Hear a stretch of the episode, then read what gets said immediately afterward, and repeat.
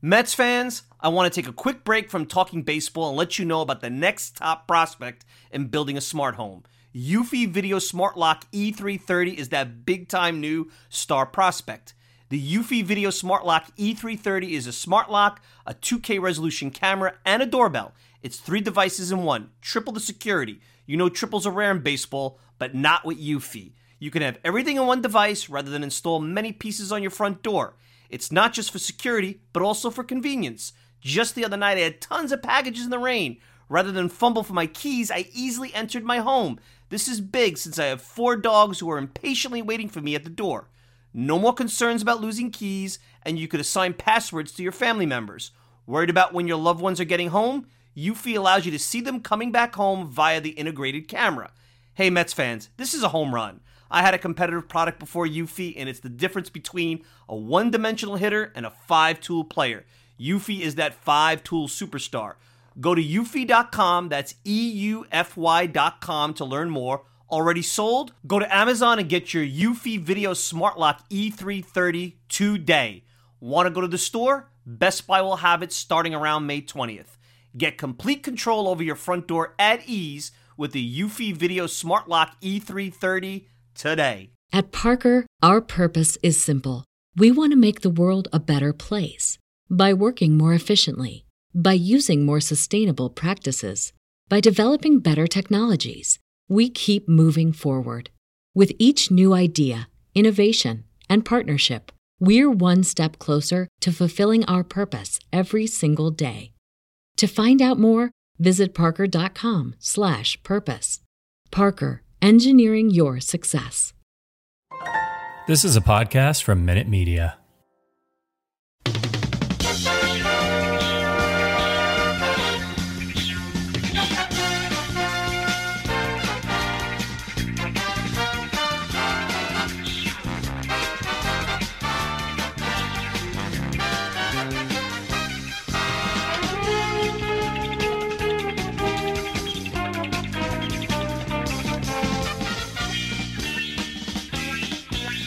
It's another edition of the Talking Mets podcast here on this Sunday, February the 20th, 2022. Of course, I'm your host, Mike Silva. You can check me out all the time at the TalkingMetsPodcast.com. Send me a tweet at Mike Silva Media.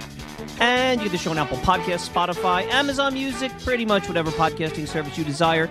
If you want to interact with me, Mike Silva at TalkingMetsPodcast.com. No G, Mike Silva at talkingmetspodcast.com. And I want to thank in our good friends from Fansided. We're part of the Fansided podcasting network. They're great business partners. And check out the good folks over at risingapple.com. Well, welcome into another edition of the Talking Mets podcast. Uh, we took a breather last week. Hope you guys enjoyed the Super Bowl. You maybe won some money on boxes or did some responsible betting. Uh, enjoyed the commercials. I particularly like the Larry David commercial. If there was one that stood out to me, maybe you could email me on one that I'm missing. The Sopranos one was good too, but I like the Larry David one.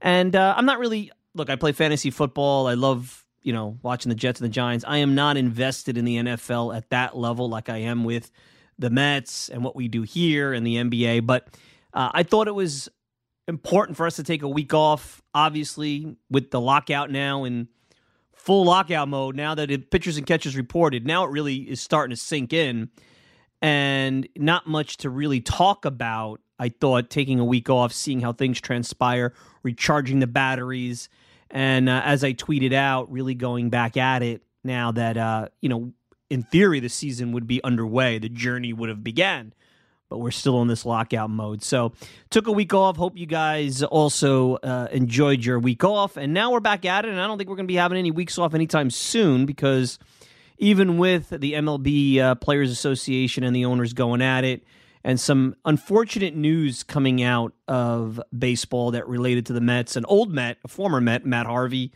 We'll probably have plenty to talk about week in and week out. And when this lockout ends, and hopefully as we uh, go and see some negotiations starting next week. Uh, hopefully, when this ends, that is going to be a wild, wild few days. As what is there about hundred free agents and teams trying to execute maybe deals they have on the back burner, players they've been looking and eyeing at. I, I just can't. I actually can't wait because I think it's going to be one of the more fascinating, and it will still be. It'll be the off season, but it's it's going to be kind of like off season that's quickly going to go into spring training. So it'll be very interesting when that time comes, and, and I'm hoping it comes sooner rather than later.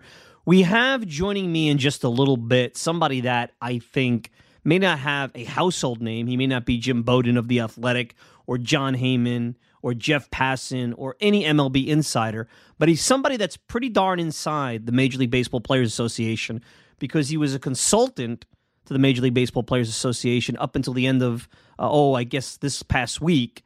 Former agent, friend of the show. He's been on before, Joe Casale. And uh, Joe is on Facebook. And if you follow him on Facebook, uh, be prepared because he's not f- for the faint of heart. He has a lot of strong opinions. Uh, having been on the agenting side and sold his agenting business many, many years ago. Yeah, he's a Yankees fan. We'll forgive him for that. Uh, I think we're going to get, or this show is going to give you by far the best look at what's going on between the players and the owners. Now, I had said for a while that we weren't really going to get too deep into this because, you know, does anybody care? But let's face it, I had said back before Thanksgiving, during the World Series, and I don't want to pat myself on the back. And if you listen, listen to this show for a while, you, are going to hear this and you heard it before. But I said this thing would be solved closer to Valentine's Day than New Year. Well, unfortunately, I was right. But here's the other part this might get solved closer to St. Patrick's Day than New Year. And that's bad because if it does, we're looking at a delayed start to the season. And I think that's disastrous. And uh, like I've said, and I'll get into it in a little bit, there's a big pie of money out there. Uh, I think if both these sides are not looking at each other as business partners, and I think the Major League Baseball Players Association in this situation really is trying, and they want to get their fair share of the pie but I don't think they want to destroy the sport. I can't say I'm convinced. I'm not saying all 30 owners are like that, but I think there's a contingent of owners that uh, is looking to burn the house down to win. And I'm curious if Joe knows any of those guys because I have a feeling, you know, looking at the list of owners, who they may be.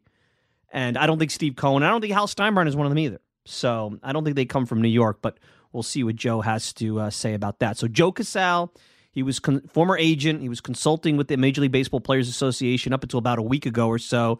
So he's got some really good stuff, and we'll be hearing from him in just a little bit. When we come back, former Matt, Matt Harvey, controversial figure, very polarizing situation, a guy that brings up a lot of good and bad emotions for Mets fans, was in the news again. And it was for a bad reason. It was for a reason that was more off the field or all off the field. And it drudged up some old memories, an old Mets name came back in Terry Collins. Ticked a lot of people off, at least on Twitter, for what he said. And we'll get into that because I think it's important. So we're going to revisit the Matt Harvey situation. I think it's more of a story because, well, there's really nothing but lockout going on, but it's a story nonetheless. And I think that the reaction to this story and some of the opinions that come out of it or have come out of it actually uh, annoy me more than the story itself. So Anyway, let's take a quick break. When we return, the Matt Harvey saga and the unfortunate death of Tyler Skaggs and the trial of Eric Kay, the communications uh, employee over at uh, over in Anaheim with a former communications employee. We'll get into all that and more right after this. When I first heard it today, I got a call and and, and first I was very disappointed, um, but not shocked. You know, we all there was a lot of uh, speculation when Matt was in New York from guys who were around him um, that he was on something at, at, some of the time when we were in New York. And uh, I heard players talk about it once in a while. I actually had a player in my office one day who was having an issue and and I was talking to him and he said, well, you know, I'm not doing what Matt Harvey's doing. And I said, well, this isn't about Matt Harvey. It's about you. So I, I it was, it was out um, that it, there was issues, but um, you know, we did what we thought we had to do to, to try to get him some help. And, obviously, you know, Matt's got to be accountable for his actions. You know, you see it, you hear about it, you read about it. Um, you know, New York's the greatest city in the world. And there's a lot of guys, when you're a star in New York, you're big. And, and to become a star there is great, but to be able to maintain it is what you do on the field. And, and, and I think Matt got caught up on stuff off the field. Uh, we certainly addressed it. I called the, you know, the, the, guy that dealt with it more than anybody on our team, and David Wright. I had David talk to him, gave one of the best uh, synopsis of how to behave in New York uh, to Matt. and said, you look, you know, I was 21, good looking guy, you know, eh, but you got to go. It's about playing. It's about doing your job. And certainly uh, there's no question his off the field stuff hurt him a lot. You know, there was a time when we all thought this guy was going to be the best pitcher in baseball. And, and certainly his, you know, to, to become a star and to try to be a star in New York took him down.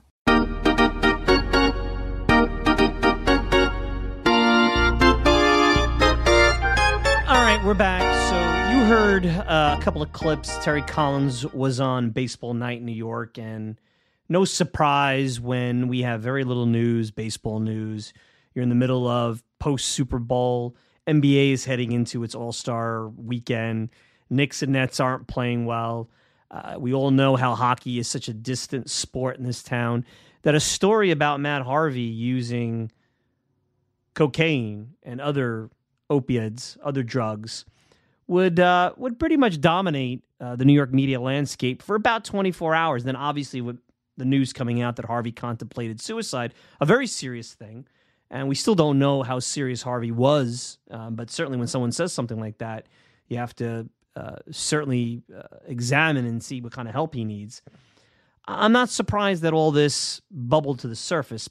What disappointed me is I saw a lot of the experts on Twitter, which is not a place where a lot of experts make a lot of good expert opinions.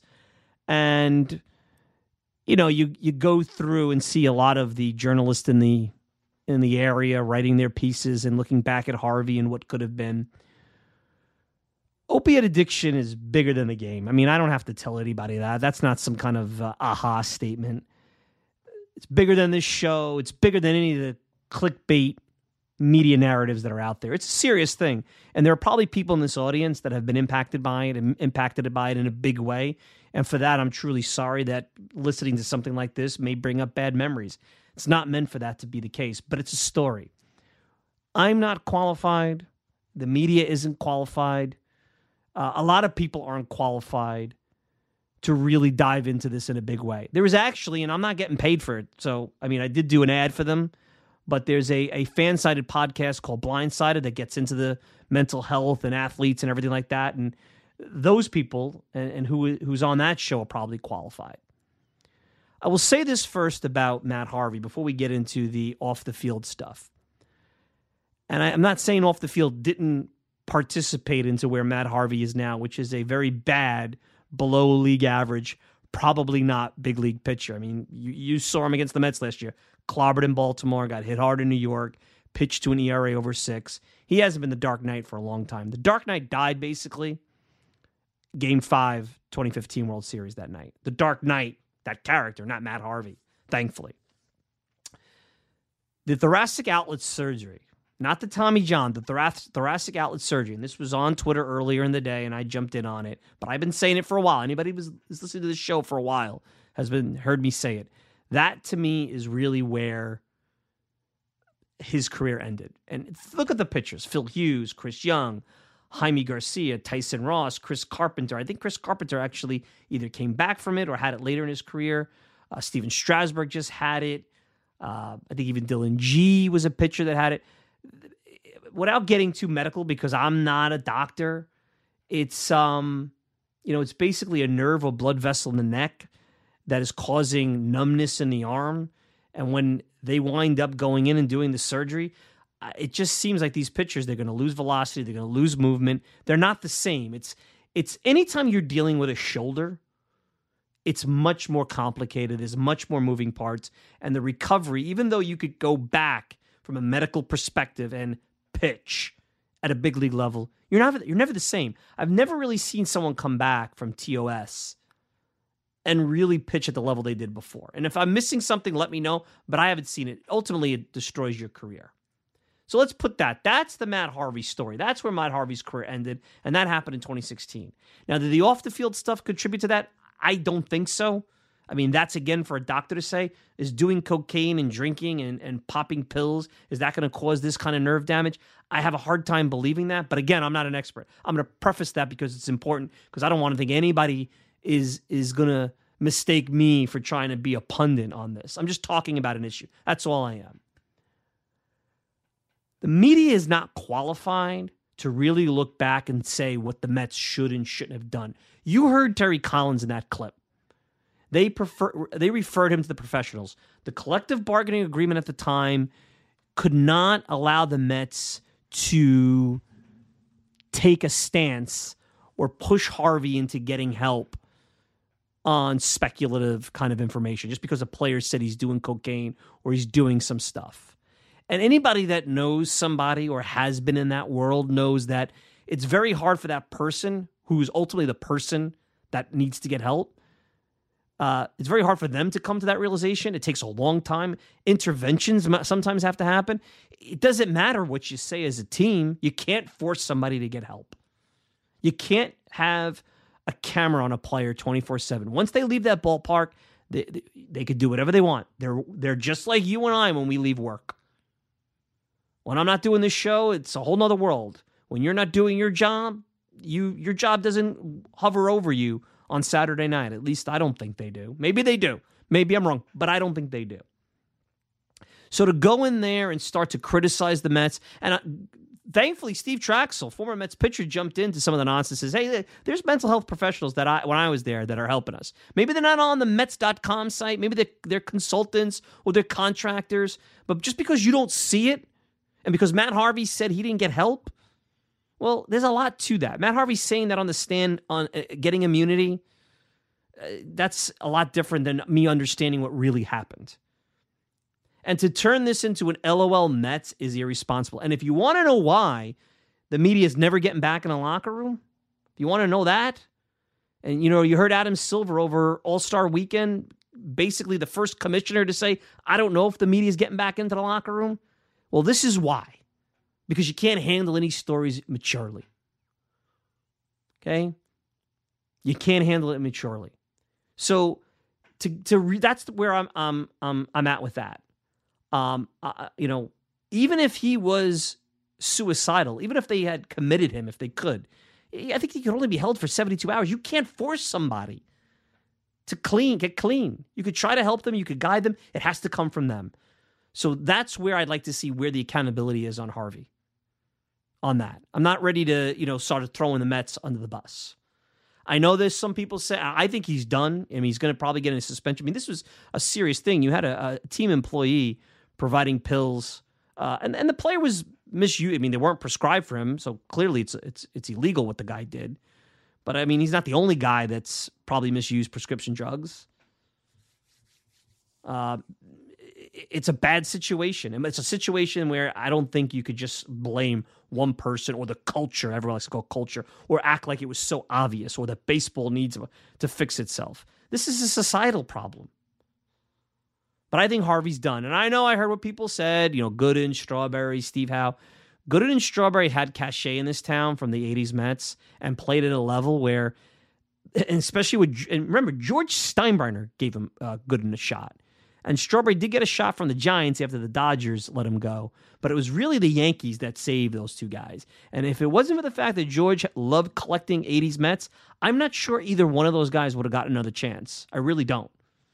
Steve Howe was at a different time in our society, I think, where I'm not sure we were as sophisticated on these issues.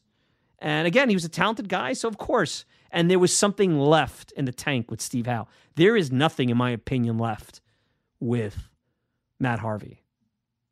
Now, as far as anger at Terry Collins, I'm going to give you the most balanced take on Collins. I never liked Terry Collins as a manager. He had a reputation that he was this old, caring players manager complete farce. Terry was a caretaker. He was supposed to clean up a messy situation. And then after 2012, 2013, when they were starting to get the young guys in and they were ready to compete, get a real manager in. I wanted Wally Backman, who I thought could be a young manager with a New York pedigree and could grow with those guys as they got better. Terry was never going to be that guy. They forced him into that because the owner liked him. He wasn't a great communicator like everybody talks about in the media or writes about in the media. I know that for a fact. He delegated a lot of leadership to the veterans. I knew that for a fact. You heard it in that clip about how he delegated to David Wright. He didn't really pay attention to young players. That's why he got fired in 20 after the 2017 season. Uh, I didn't. I don't think he could really he couldn't handle the modern player now. I mean, forget about it. He was struggling to handle the modern player back in in 2015. So the narrative of who Terry Collins was, if you're mad now, that's who Terry Collins is. He's a hands off guy who probably was in and over his head with all this Matt Harvey stuff. Was a bad fit after a certain time. He was supposed to be there temporarily, and it turned into a, a, the longest tenured manager in Mets history.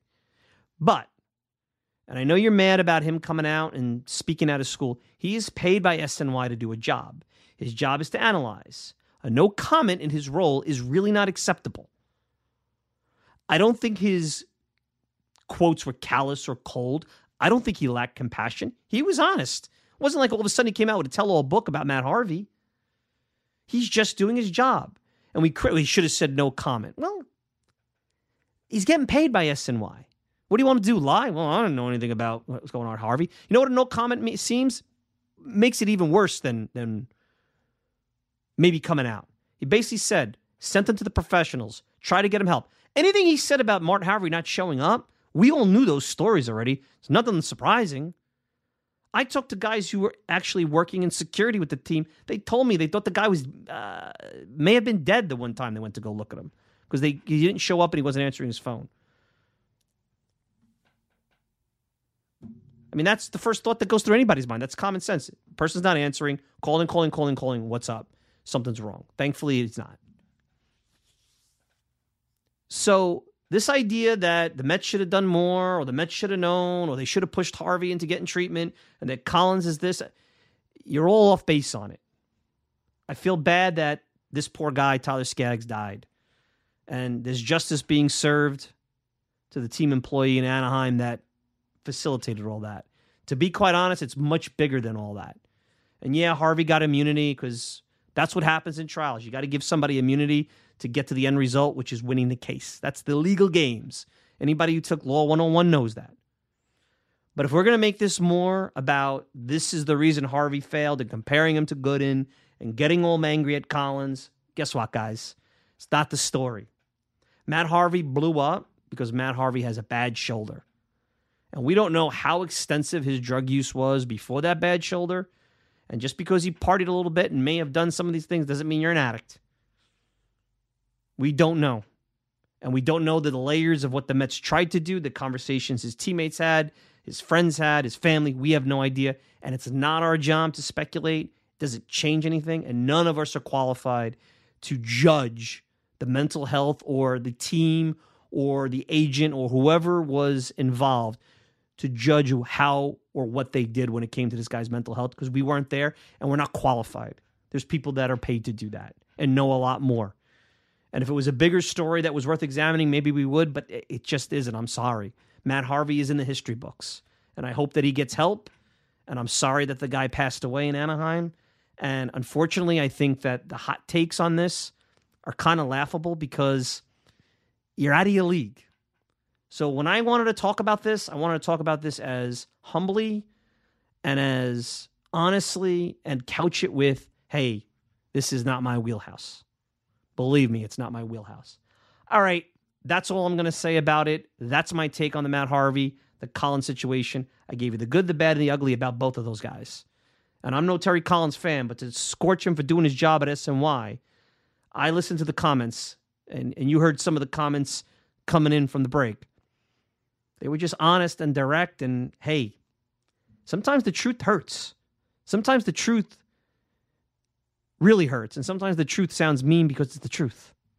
That's the world. That's unfortunately the case. And sometimes people need the truth. Maybe Matt Harvey needs the truth. All right, let's take a quick break. When we return, we're going to get into lockout talk.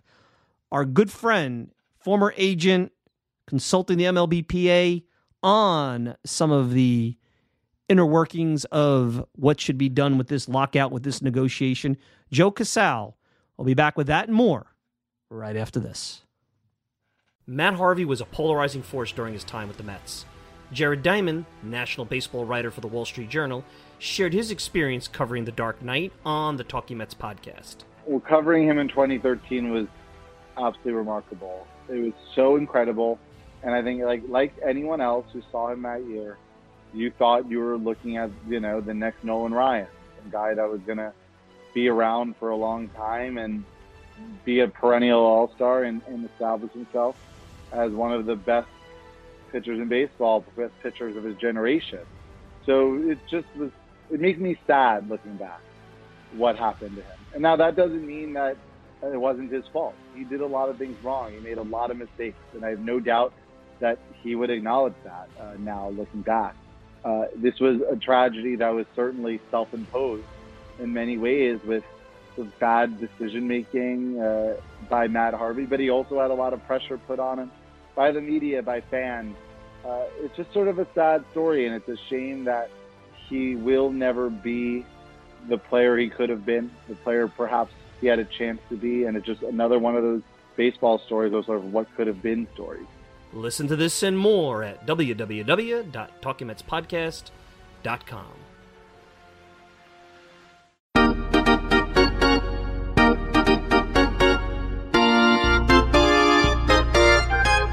We're back, and I'm really happy to have with me a good friend of the program. Uh, I've known him a long time. I met him in a Yankees board. Yes, people, I met him in a Yankees board. I used to do both New York teams. I was trying to promote an old WGBB show, and I used to go into all these message forums, days of message forums. Yes, they used to exist before Twitter, and I used to post my show. And this guy named Chef Casal, who's you know was very critical of the Yankees, even though being a Yankees fan, said I'd love to come on and talk about the Yankees. And we've been talking now 15 years later, but he is a lot more than just a Yankees fan. Former agent, extensive uh, labor negotiations he's been involved in, sports business consultant, my good friend Joe Casal. And Joe, welcome to the program. This is a long time away from complaining about the Yankees during the 2007 season, which is when we first met. 15 years. I actually yeah. had black hair then. It wasn't That's red. Right. so did scary. I, and I'm dyeing my hair now too, Joe. What does that say about me?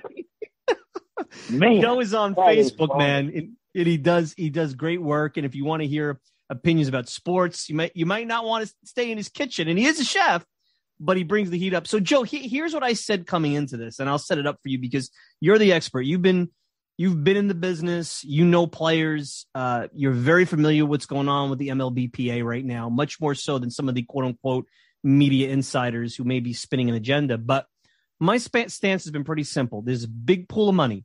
The fans want this product and they continue to want this product in a big way. Baseball's always been behind Joe. They were behind in media. The NBA was always ahead of them with the internet and the clips and all the expanded playoffs of the marketing. Um, if you read what the media has gone out there and said is that the players' real contention in this negotiation is not how they divvy up the pie. It seems like it's pretty close. It's about the players who have less than three years. It's competitive balance, which will lead to more money and a better product. And if that's the case, both sides should be able to partner. The question is, are they partners? They should be. Does Tony Clark want to be their partner? Does Rob Manfred want to be their partner? And with, you know, people still hurting economically, we're still in this whole COVID thing. We don't know what the political unrest going on in this country. Gasoline, groceries, money's going to be tight for the fan, even those who have some wealth. We're not just talking about, you know, Joe and Jane average here. I'd be real careful about messing around. Now, I said be closer to Valentine's Day than New Year that they solve this whole thing. Now I'm saying it could be St. Patrick's Day. We're staring down the barrel a week from now. We're going to have the beginning of a cancellation, not spring training this season. So I threw a lot at you at you. I think it really this is not that complicated compared to 94 and the collusion of the 80s. This should be much easier, but it sounds like it's very far apart. Well, let's break it down in three different areas. I think one, you are right that there should be a partnership. I mean, you look at the successful leagues right now. It's the NFL's the bell cow, the NBA behind them. There are partnerships between owners and players.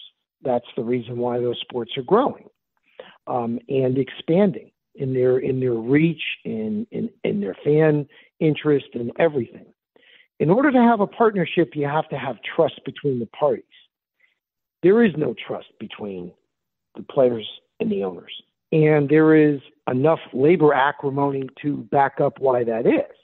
So you say, okay, we don't trust each other. How are we going to bridge those gaps? We can bridge the gaps in a lot of ways.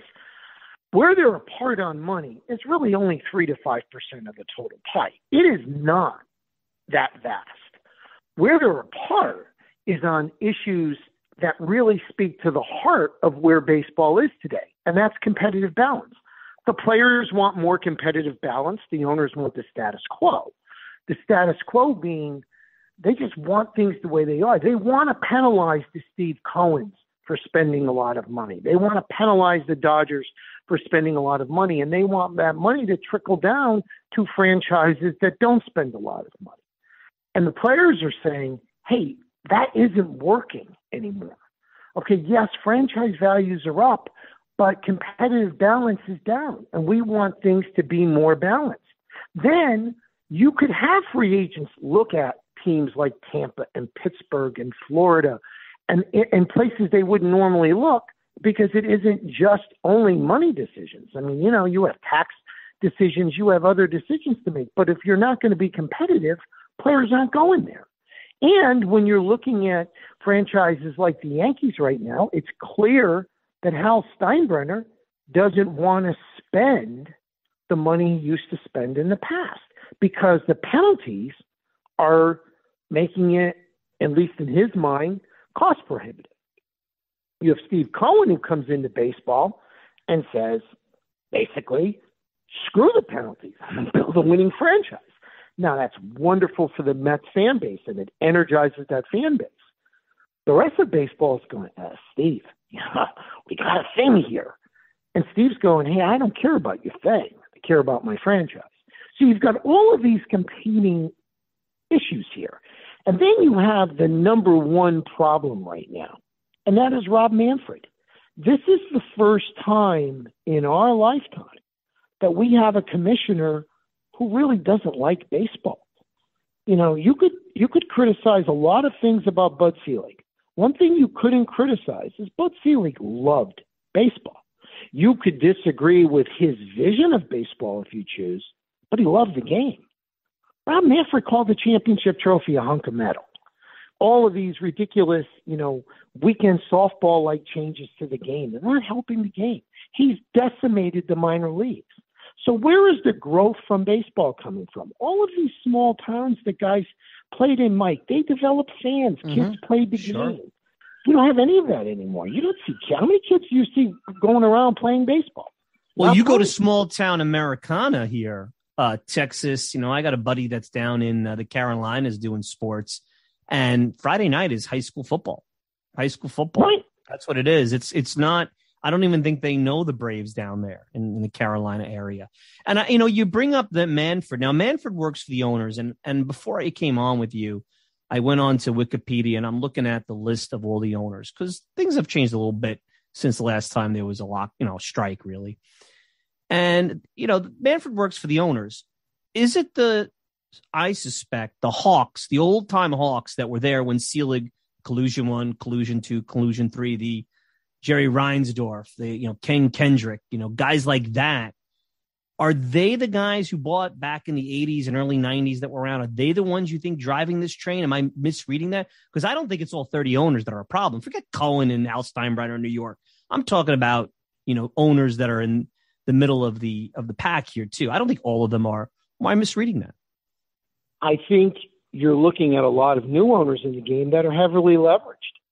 And they're saying, hey, I don't want the financial conditions in the game to change. If you're Stu Sternberg and you're trying, you know, you failed in an attempt to split your franchise between Montreal and Tampa, you're trying to get a stadium in Tampa, You've you've been a great beneficiary of the league revenue sharing pool, of bigger market teams spending money and going over the tax and and and that money getting down to your to to your pockets. The same for the Pittsburgh Pirates.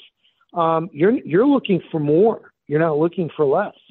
The players want to eliminate that. The players want teams to be competitive. I mean, look, the Baltimore Orioles for years a, you know, a significant franchise. They haven't won in ages, and they're not even trying to win. So, you know, if you look at the if you look at last year, Mike, you could make a pretty strong argument that half the teams in the league were tanking. That, that's that's disgraceful. No, that's that's disturbing. And what I don't understand, it's not the NBA and the NFL. There's no guarantee a top three or four pick ever makes it to the big leagues. That Absolutely. that's what's mind boggling. And here's what I don't think they understand. And this has been going on for a while. Maybe they didn't, you can't really count attendance in 2020. There was no attendance, and then 2021 things opened up. You know, depending on where you were as you went into the the spring. I don't see, and forget about inflation. You want to throw that out. You want to say it's transitory. You want to say I'm overblowing it. Look, you fill up your tank here in New York for 369 a gallon. You got to go to the grocery store. What used to be 100 is 150. I'm not getting political here. This is fact.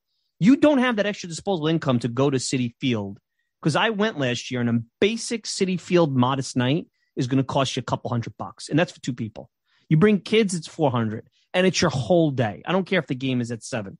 You are not going to do that to watch a team tank and look up like you know maybe Twitter people do. Look up who the you know 20th best prospect is and worry about who the assistant GM or the next rising assistant GM what you know what he's doing down in the Dominican. Regular fans don't do that, and they're not going to do that in July. Maybe you'll get them to come for some kind of event. You know, Mets have like these running the bases. You know, they could get it sponsored. Is the attendance not important to them? Because if I was an owner, I know that the real money's with the cable.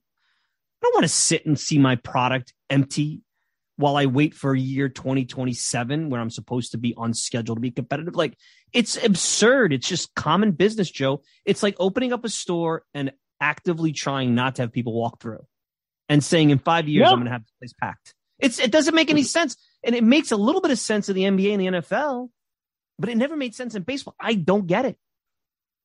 No, and and the and the problem that the owners are facing right now is these regional sports networks, which were the bell cow for Major League Baseball for ages, are now starting to dry up.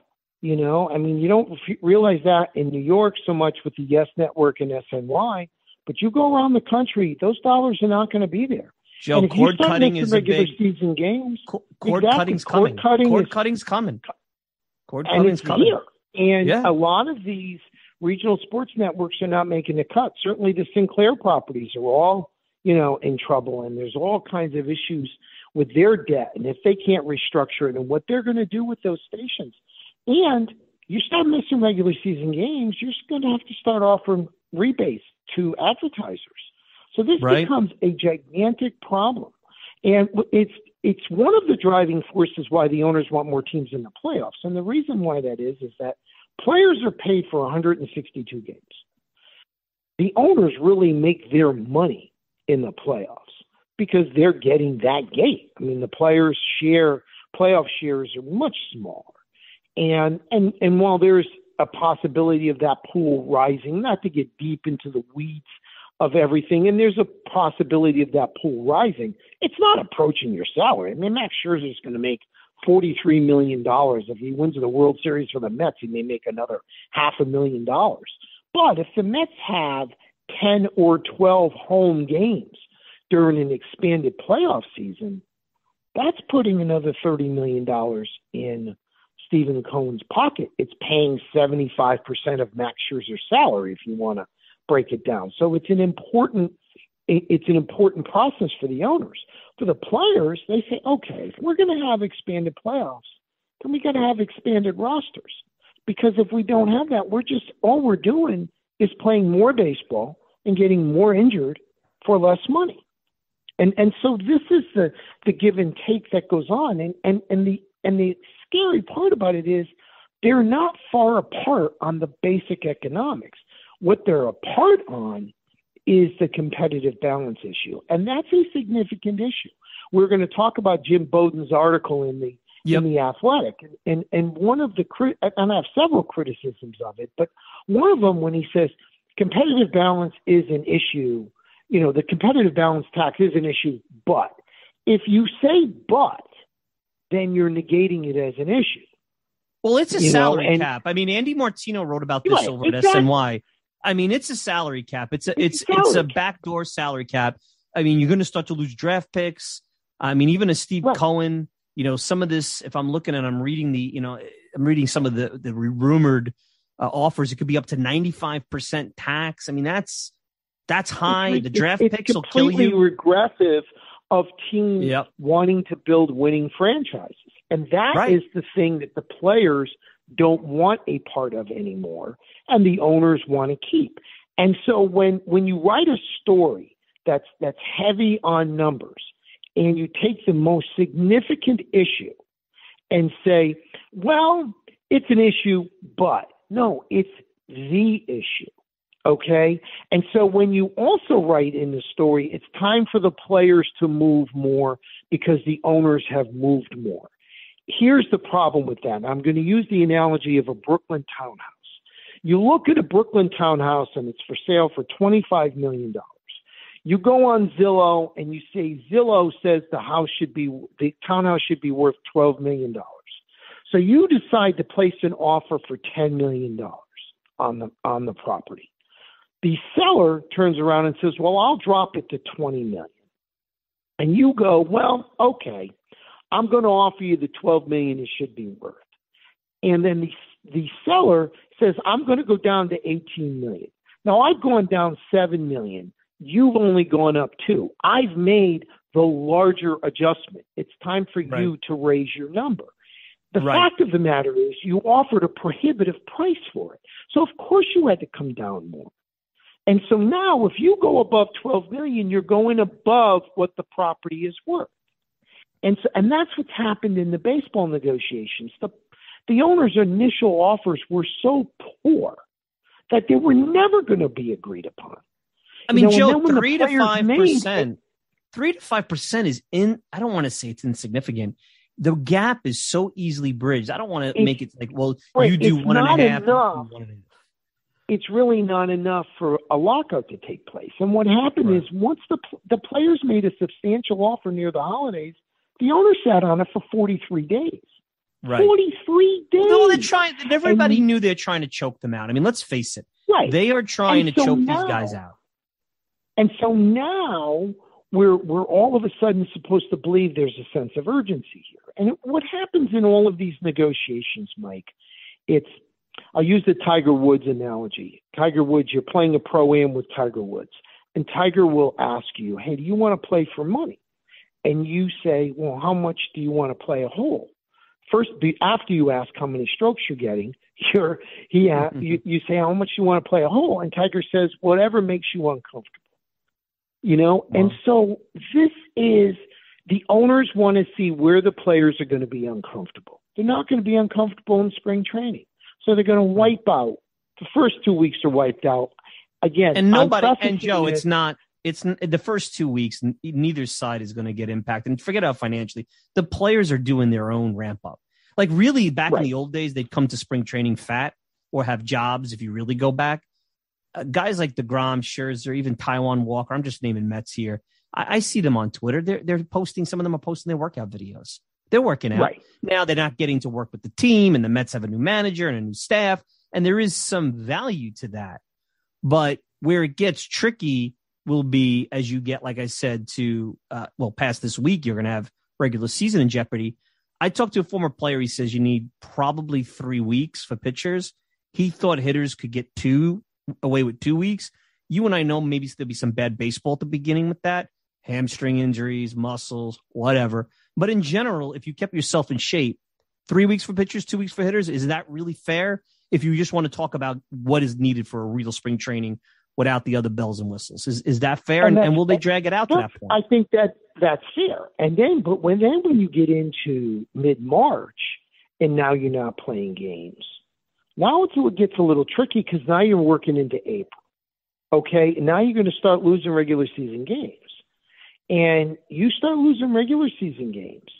This is when parties really entrench, and they say, you know what? We're not gonna we're not gonna move. We're gonna get what we want to get. And now things start dragging out. You start dragging into May. You start dragging into June. Now it starts getting painful. And I think there's a segment of owners who believe that's going to be the flashpoint of pain for the players. I can tell you the players believe strongly, but there are a lot of owners who are coming off COVID and coming off no fans in 20, coming off down year in 21, that they're going to start feeling a pinch if there are no games. Right. And that's when the rubber's going to meet the road. Now, again, I preface all this in saying, eh, preface all this in if there's not significant movement. if there are not Right. people that say, you know what, fellas, we've really got to make a deal. And my belief in this has always been that baseball's not in the position they were in in 1994. Even as late as 1994, they were the national pastime. They're not the national pastime anymore. The NFL is. There are less people watching baseball. There are less people playing baseball. I think after Rob Manfred's power play with the MLB network and getting out Ken Rosenthal and Richard Justice because they had the audacity of offering balanced coverage on the labor talk, I think it's done in, incalculable damage to the network. So their advertising revenues are going to be down. Their viewership is down because people see it now as just a propaganda arm for management, Right. which is horribly unfair to the people that work there. But that's the damage that Rob Manfred did to that network. So you can forget revenues coming in on that front.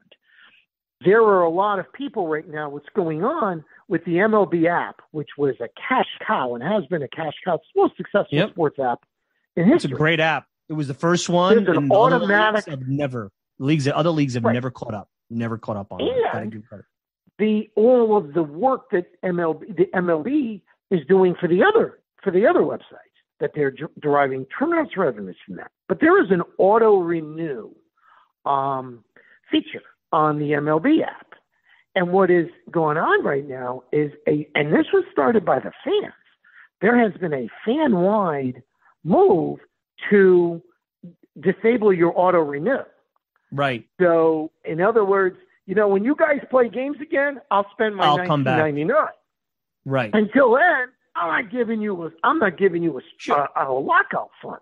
Joe, let me And throw you that that is that is fair. Joe, let me throw you a couple of things maybe to put some and this is devil's advocate because I agree with everything you're saying.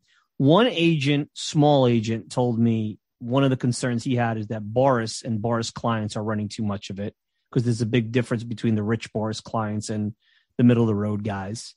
And you also have about 100 free agents that don't have contracts. And not all those guys are Boras clients. Uh, you have guys like a Jonathan Villar of the Mets who probably was looking at a one or two year deal. Stress is going to start to amp up because if they get a deal done March, April, May, whatever, it's going to be like a week before they have to get a team. They're going to get Well, it's going to be, it's going to be one of those free for alls, you know? Yeah, like and it's be- interesting. remember the show? but they're going to remember they're the going to show get Supermarket stressed. Sweep? Yeah, Right. yeah, supermarket remember sweep. Remember the show Supermarket Sweep where you, get, you Yep. had to go through the aisle? And that's Super. I'm going to steal be- that. I'm going to steal that. So when You it happens, You want that middle infielder? Go! You're aisle There you you go. but but I think you know the Scott Boras thing always cracks me up because there's always got to be a boogeyman, you know, and, and and they all, and we always get the Scott Boras boogeyman. That that is always small agents bitch about Scott Boras, owners bitch about Scott Boras. You know, Scott's the boogeyman. Scott's running the whole thing.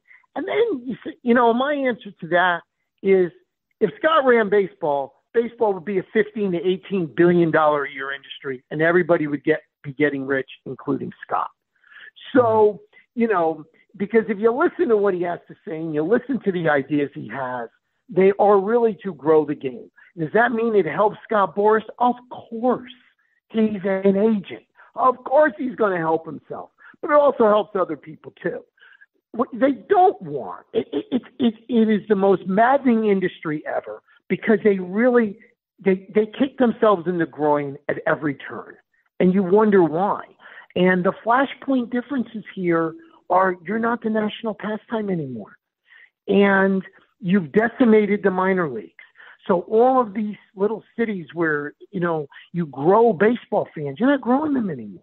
And you're going to start pissing off the cities like Jupiter, Florida, and and Phoenix, Arizona, and West Palm Beach, Florida, and Sarasota, and and you know all of these areas that have spring training in small towns, and all of these areas that that hotels have been getting killed because of COVID Sure. are depending on these in- income.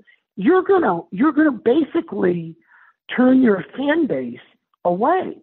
And Right. unlike 1994, there are not steroids, McGwire, Sosa, don't ask, don't tell. Let's do whatever we got to do to win them back. Those days are done. You don't have Because the internet and its creation. Remember, the internet But- coming into creation and all the content that it was a you were allowed to get. That's not there. That medium has been created, and and um, you know, I, I, I, I, it sounds like if if the competitive balance tax is where it's at, it almost sounds like, and I hate to make it about the Mets and Cohen.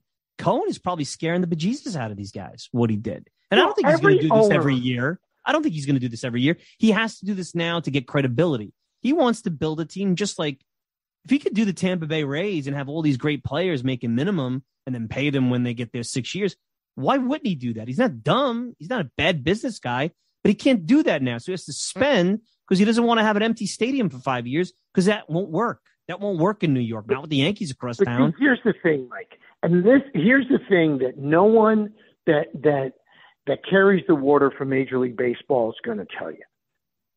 Every team in Major League Baseball, from the Miami Marlins to the New York Yankees, could carry a $150 million payroll easily. Easily.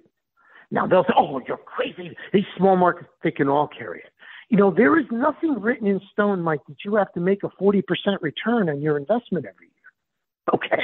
I mean, you know, it, it, it's like all of these people believe their own bullspit after a while. All right. of these franchises are worth over a billion dollars with a B. Okay?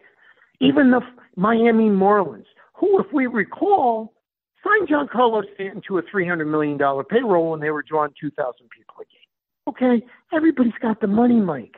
They don't want to spend it. They want to have they the Pittsburgh Pirates were putting together a championship caliber team in 2012 to 2015. They broke it up because they didn't want to pay guys. Go look right. at the roster on the 2013 and 14 Pittsburgh Pirates. And if they kept that team together, okay, yeah. they don't want to spend. Right. Right. And so, well, they're, they're arguing that they don't have the margins. And that's the thing we don't know. Look, opening up a ballpark, the overhead, the benefits, the salary, it, you know, and obviously debt, debt financing, that's going on with Yankee Stadium. Uh, the Wilpons were done in by debt financing. I mean, that's everybody's was... got the money. Everybody's got the money. They don't want to spend it. And if you're a team like Boston or the Yankees, and look, the Red Sox blew up a championship team because they didn't want to keep paying the tax. Sure. They wanted the tax reset. So the players are saying, why are we penalizing franchises for trying to win? Why are we doing that? And why are we rewarding franchises for not trying to win? It's really, that's what the crux of the financial discussion with eh, is. And with all of that, they're within the range to make a deal you could lift the lockout tomorrow. The can the players can't end the lockout. I think it's important, and this is where language is really, really important. The players can't end the lockout tomorrow unless they accept a deal that is unacceptable to them. And my I, and I have this conversation with people all the time. I say, why would you accept? Why would you want them to accept an unacceptable deal just so you can watch baseball? It's not your business. It's their business. Okay. Well, so the owners tomorrow could lift the lockout and open spring training. And you could continue to negotiate. And you could negotiate under the umbrella of the previous collective bargaining agreement, which was a major win for the owners. And you right. could try to get a deal and you can open spring training and people can see games and players can get ready. You can get everybody signed that you need to get signed and continue to negotiate. And now let's say, for example, you do that and you get down to opening day and you don't have a deal yet. The owners could then lock out the players again. They could do that. Sure. But they don't want to do that. They don't want to do that because they feel that that would be a negotiating disadvantage to them.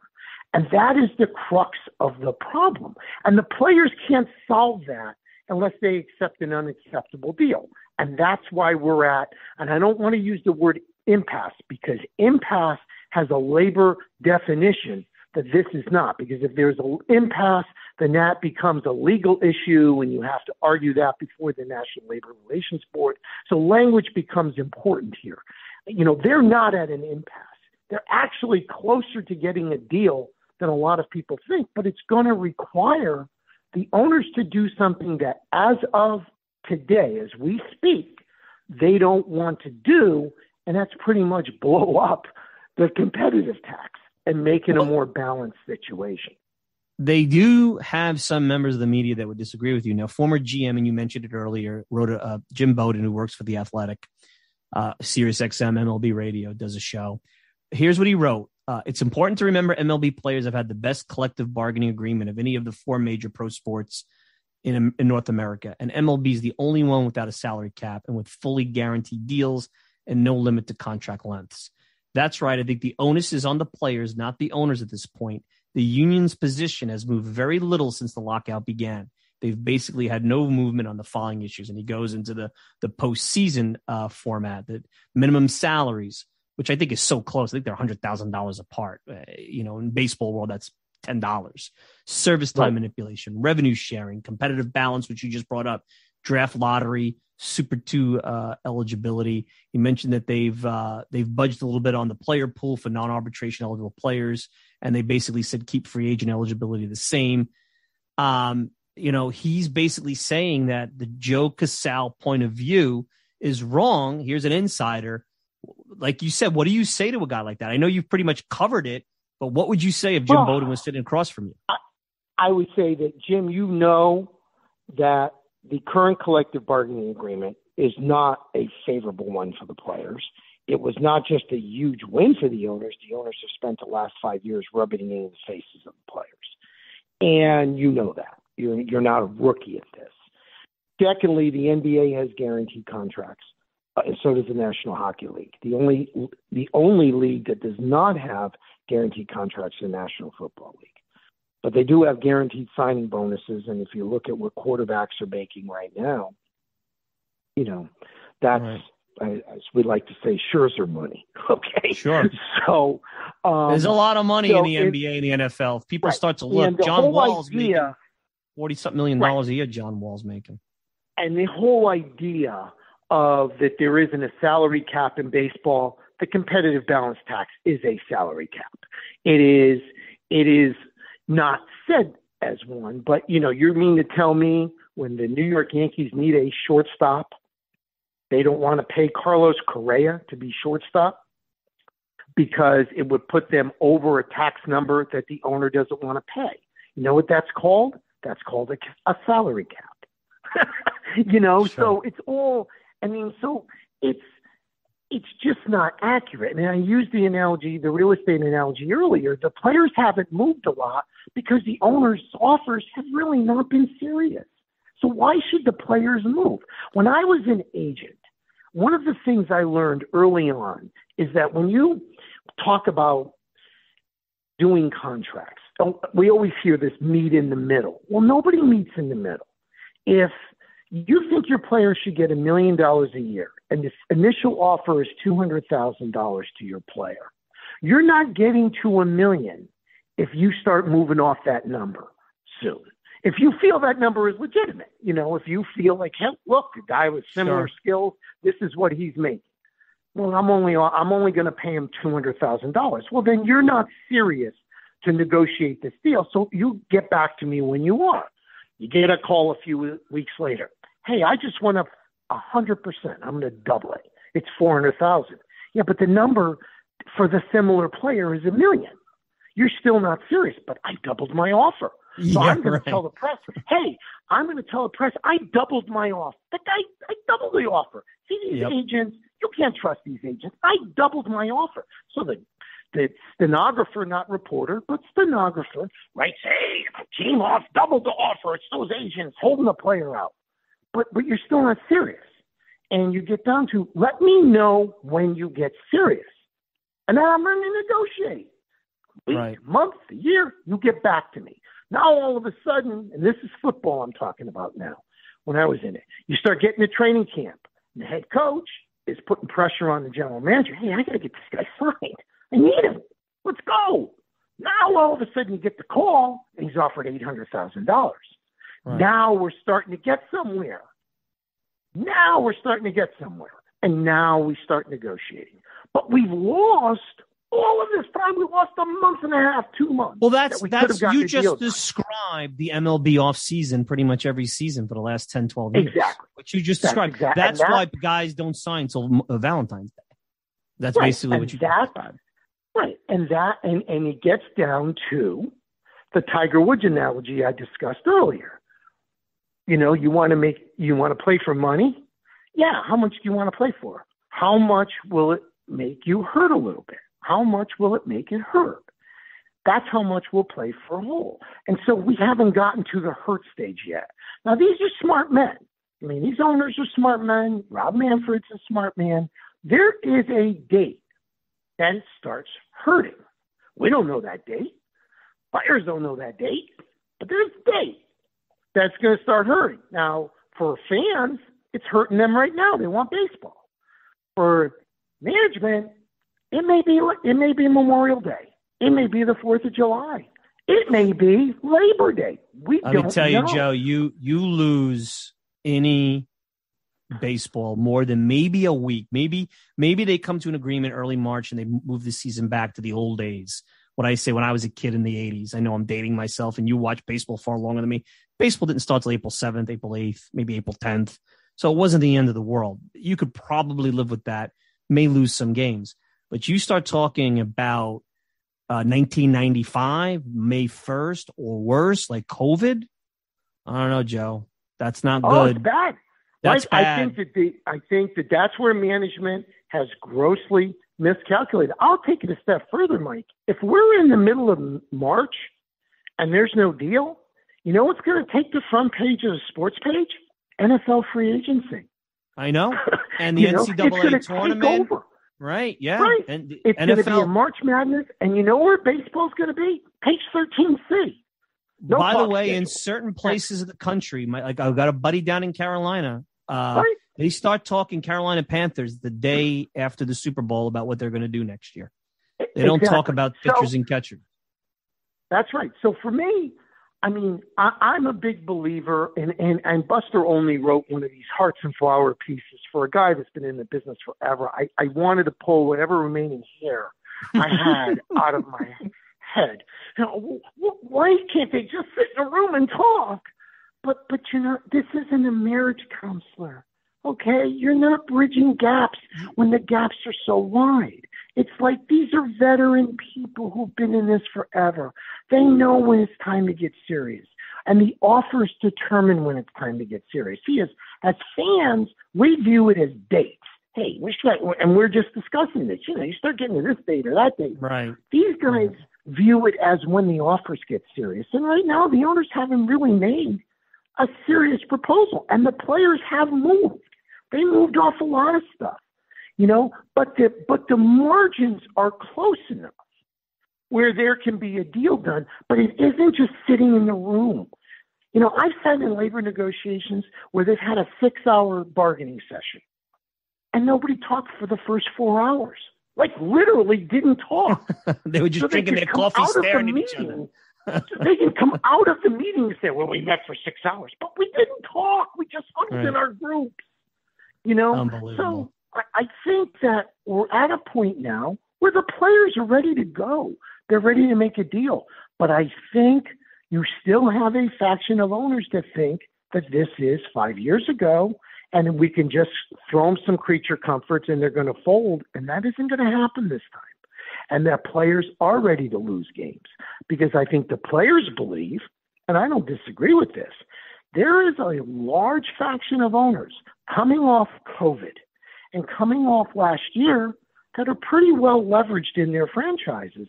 They start losing regular season games, especially if they're in a market where their RSN deal is either expiring or, you know, is in jeopardy or is being renegotiated, like what's going on in Miami, or they're going to have to start giving advertising givebacks and rebates. Yeah.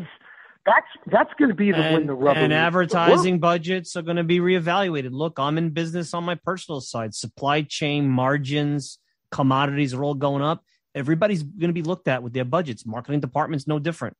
You're going to have to rob Peter to pay Paul to run your business. Let me ask you this, Joe. We got a couple more things as uh, as we get to the back half of this. Um, from a competitive standpoint on the field, this is obviously not the major issue but I don't really have a problem with the DH. I've been saying that the DH, especially with the way that that pitchers uh, have to be healthy and how hard it is to keep them healthy. You don't need them getting hurt running the bases. think Chien-Ming Wang a few years back. You're a Yankees fan, uh, and I don't have a problem with the 12 uh, team postseason. What I'd like to see, I'd even say 14 teams do a 14 round robin uh, wild card week instead of at the end of the season. I know that you know if they make so much money from postseason, cut the season down to 154 and start a wild card round robin so that you know if the Yankees or the Mets are playing for the wild card that last week of the regular season, do they have to sit home and hope that the Brewers win or the Reds win or the Nationals win or their competitor gets the Nats who are tanking and the Mets got to go into Atlanta? Play each other out and then may the best team make it. You're going to burn their best pitchers that week. It's going to put them at a competitive disadvantage. A week is not going to put the the the, pennant, uh, the division winning teams in any danger. I'm okay with more postseason. So, the, what about those two on the field points that are really the only two on the field points that have been uh, muddled into this whole uh, collective bargaining situation?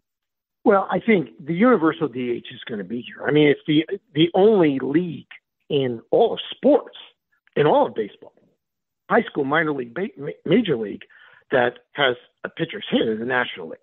So, you know, it's it's just time.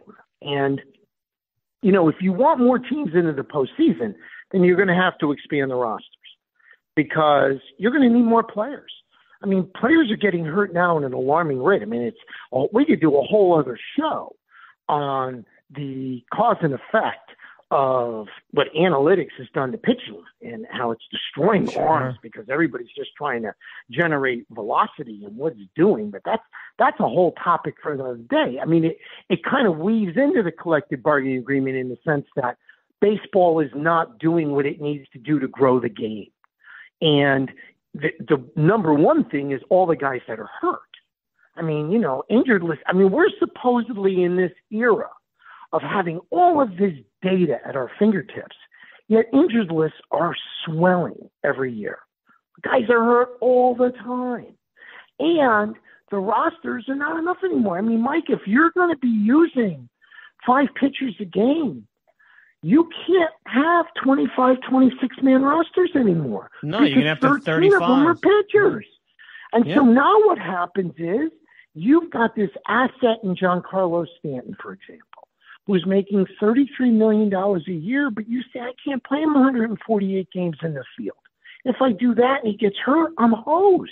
And I only have 20, I only have, you know, three guys on my bench. And one of them is the backup catcher because I'm carrying so many pitchers. Right. And and so the whole thing, I mean, these are the things that if you have two parties that put together an equitable CBA, they could sit down and start talking about the real issues of the game, which is balancing data with on field, expanding the minor leagues, not contracting them, you know, expanding rosters, developing players, you know, having more unified off-season programs because everybody's on their own program which doesn't help. And that is con- contrast from the NFL, where the NFL has these, right. you know, OTAs, and they re- they pay the players to show up, but everybody's on the same page, so you don't have to worry about if Patrick Mahomes is doing a different, you know, workout than you know your defensive line, and and and not knowing what's going on. Where in baseball, you know, Max Scherzer's working out completely different than you know other guys than other guys sure. on the staff. And sure. and so it's all of that stuff, but it gets it gets thrown to the side over the CBA, and so you're battling the CBA, and it's you know Bruno Sammartino. I'm going to date myself. It's Bruno Sammartino and Gorilla Monsoon slugging it out in, in in in Madison Square Garden, and then finally when you get the deal done, both those guys are so bloody. They they don't. You're not even going to get to the meat of those issues because you don't want to see right. each other anymore. That's those are the problems that we have in the game right now, and they're not getting solved when we're arguing over three to five percent of the pot and competitive balance issues that really this is where the players and this is the final point I want to make on this. One of the, ma- the major difference between 1994 and now is social media. Before, in 1994, the owner set the narrative of what was going on, whether it was accurate or not. These days, players can take to Twitter, they can take to Facebook, they can take to TikTok, they can let you know what's going on. And if you follow Max Scherzer's Twitter page, he'll let you know in no uncertain terms what they want and what's going on. And it gives a fan a chance to actually see and hear what's going on rather than it being fed to them by some by a third party. This is someone who's on the executive committee who was sitting in the meetings. And so if a player is saying, hey, look, we want the Baltimore Orioles to be competitive, we want the Miami Marlins to be competitive. That gets 30,000 people in a ballpark every day. That makes the races better. That makes players want to go to these markets. Okay? That seems to be okay for me. You know, yep. that seems to be a good thing. So it puts the onus on the owners that don't want that. It puts the onus on the commissioner who say, no, no, no, we're not, we're not, we're not doing that. and so this is the, the this is the tug that's going on in all of this. And that is the problem. That's what's causing all of this difficulty. And um, you know, and we get back to flashpoints. There is a flashpoint here. We're not there yet, but there is a flashpoint. And that flashpoint's going to be coming in late March when you start bouncing games, if it gets to that point. And then that's when, you know, that's when things can get really bad because people start digging in. And, you know, Mike, we're both Italian. You know, yep. People start, you know, Italians start up, digging in. That's right? not a good thing. The old Benson we are moving. We are moving. That was great. Okay. and that's what happens in these negotiations. The parties yep. start digging in and you know, yep. unlike yeah. the last negotiation, Bruce Meyer is an actual guy that you don't want to screw with. And the players have a hammer that they haven't had since Don Fehr. And so it's a whole different ball game now. And that's why, you know, my attitude has always been we we there's not enough we're not far enough apart to A, have a lockout, B, start missing games, and C, not getting, not only not getting this deal done, but then sit down and really talk about growing the game. But if we start missing regular season games, then that gulf is going to be really wide because then the players are going to say, screw it. Get back to us when you're serious. Want to be serious in July? No problem. We'll curl up and, and chill out. And that's going to be a dicey thing for a lot of owners who may be talking tough right now. But then those, then, you know, then those those bills come due, and those notes come due, and um, then it gets to be a lot different because this is a different financial landscape right now, Mike. Um, we are looking at banking differences. We are looking at supply chain differences. We are looking at fan interest you know, the the NFL would love a labor stoppage in baseball because then you're going to sure. get all NFL all the time, and that's going to be on the dominant part of the sports page because the younger generation of content creators in sports are all in football and basketball. Yep. so yeah. it's more for them, and baseball just keeps getting shoved to the side. And it's listen, I've had this discussion with people both on the management side and the union side, saying, fellas, I'm, you know, I'm in the football business. I'm telling you, they are praying you guys are dumb enough to to make this go into the spring and into the early summer because then it's wall to wall football. And then before you know, Mike, you snap your fingers to the Fourth of July, and what that is two weeks training NFL camp, training camp, training camp, and then and, and then and, back, and you back just, at it. Yeah. And you just screwed yourselves. And yep. this ain't 1994. You know the old Rick Pitino. To paraphrase the old Rick Pitino quote, you know, Mark McGwire and Sammy Sosa ain't walking ain't through walking. that door. well, Pete oh. Alonso, Pete Alonso, right. Carlos Stanton, and Aaron Judge yeah. may. Nope, Joe. these guys That's... don't walk through the door because here's the interesting part about that. That could happen if baseball bothered to market those guys. They don't market sure. anybody. They don't market players. No. Okay. All what did we hear from Rob Manfred three years ago? Mike Trout, arguably the best baseball player of this generation. Well, he really should do a better job of marketing himself. No, Rob, that's your job. You think Adam Silver told LeBron James, geez, LeBron, you know, you're gonna have to market yourself because we really no, he shoved you. He shoved LeBron down your throat at ESPN Right. every second of every day. I mean, I mean, they they this is you got to know how to market. is- you got to shove people down each other's throat. Right. It's uh, you but know, it's- this is all of what we're talking about is this it's like this big to use my louisiana friends expression it's this big pot of, of gumbo and all of this creates the dish and when you're in the middle of these negotiations you know you start getting pissed and you get more pissed and before you know it you start getting entrenched and that's when things get bad and and again, I keep beating this drum. You're not far enough apart for this to to be to for there to be a lockout. You just aren't. You're not at an impasse.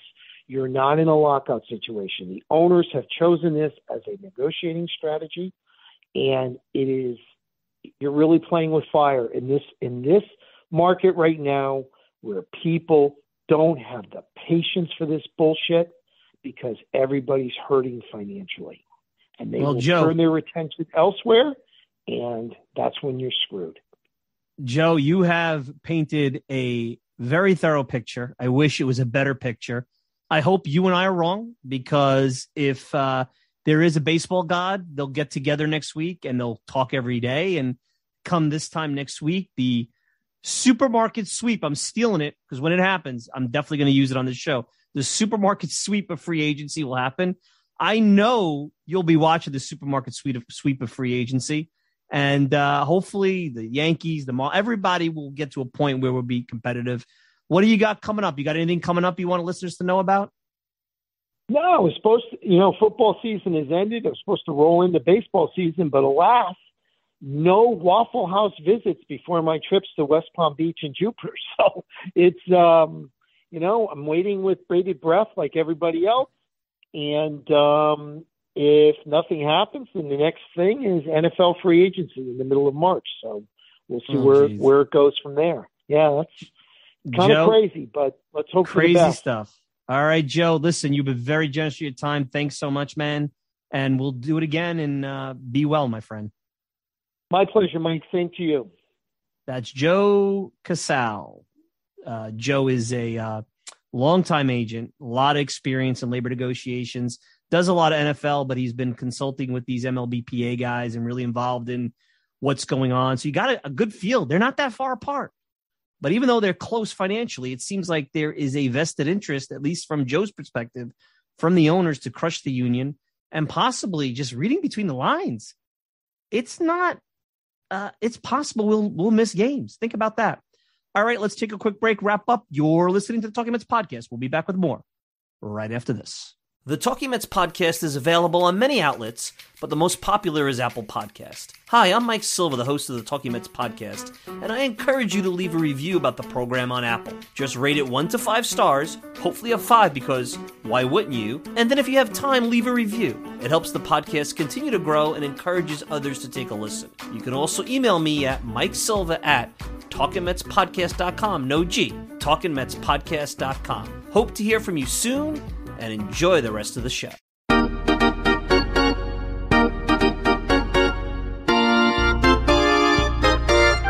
All right, we're back. Final thoughts. And I got to tell you, Joe Casal, our friend Joe Casal, over uh, over uh, the last segment, uh, if you read between the lines and you listened to him, uh, this is really a, a, a interesting week coming up and a dangerous week in the labor negotiations because if they're that close as Joe claims to uh, to know in our segment, and the owners are basically steadfast in keeping things not only the same, but if you read Andy Martino's report, have a much more draconian collective bargaining tax. It sounds like the players are really dug in and willing to miss a paycheck. I mean, you heard what he said. All right, Memorial Day, Fourth of July, the players are willing to miss a paycheck. At least it sounds like it. At least it sounds like it. He didn't say they were. It sounds like it. And maybe the owners aren't. And I have to tell you, nobody wins in that.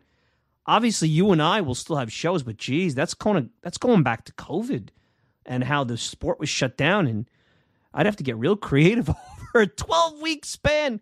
Good Lord, Fourth of July. How many times can we do the Mets Hall of Fame and relive the 1986 championship and uh, do the best of? I mean, oh my God. Talk about a death knell for baseball talk in this podcast, but more importantly for the game. So I hope Joe's wrong, and I hope we see some positive traction this coming week. But boy, does the, um, was there a lot of ominous signs in that conversation? A guy that really is close to a, a number of people within the MLBPA and gave you a really good take and also perspective from someone who's involved in another sport, football, and a sport that has navigated difficult waters with the collective bargaining agreements and what have you. So we'll see where uh, we'll see where all this goes. Hey, I want to thank everybody for tuning in, and I wanted to thank everybody. And there's so many to thank. I can't name you one by one, but I personally reached out for those who sent their heartfelt wishes. Uh, you know, I, I got personal on the last podcast and had shared the passing of my my good friend, my golden retriever, Sammy. And I, you know, when you do something like that, and it really came from the heart because he was always there outside my studio listening to the show, as I had told you. And I got pretty emotional there on on the program as I came in. And you don't know how people are going to take that because you were here to listen to baseball. But the fact that not only people sent me their condolences and their thoughts, but shared pictures of their Goldens and their dogs and their experiences. I mean, it just shows we're building this really cool community. We may be from different backgrounds. We may have different opinions on a lot of things, the Mets and life, and we may not always agree. And, and by the way, we probably annoy each other a lot, but that's what a community does. That doesn't mean we we don't want to be together. That doesn't mean that we we can't find common ground, and it doesn't mean that we have to you know turn our backs to each other and say, you know, until you come to my side, you know, uh, take a walk. I mean, maybe they can learn a little bit the MLBPA and the owners from this great talking Mets community. So I want to thank everybody who reached out, who listened, who sent their warm wishes. Uh, I think I got everybody personally one on one, either by email or on Twitter. And I wish I could have longer, thankful conversations if I could with each one of you. I appreciate it. I appreciate every time you turn on that app or your computer or whatever you use to listen to this show and you dedicate, even if it's not the whole hour and change, a portion of it, it's time that you'll never get back. And time is something that we don't have enough of, as I learned with my life experience that I shared with you. So thank you. Thank you for reaching out. And I really appreciate that you participate every week, most of you, in this show. And I wish I came to you today with the show about baseball, not about labor strife and I wish the labor strife and the reports that we got from the front line were better, but I can't control that. What I can control is we'll be back with another Talking Mets podcast next week, and hopefully it will be. And I'm, I'm going to steal it. I'm going to steal Joe's thing supermarket sweep. That's when the free agency bonanza starts, when this thing opens up. And boy, is it going to be a bonanza. So maybe we'll be talking about that next week. We can only hope. All right, I want to thank Joe Casal for joining us on today's program. You can check me out all the time at the TalkingMetsPodcast.com. You can send me a tweet at Mike Silva Media, and you can get the show on Apple Podcasts, Spotify, pretty much whatever podcasting service you desire. If you want to interact with me, Mike Silva at TalkingMetsPodcast.com. No G, Mike Silva at talkingmetspodcast.com. I'm your host, Mike Silva. Enjoy the rest of your week. Check out the guys over at Fansided, our great podcasting partners, and over at risingapple.com. Till next time, take care, everybody.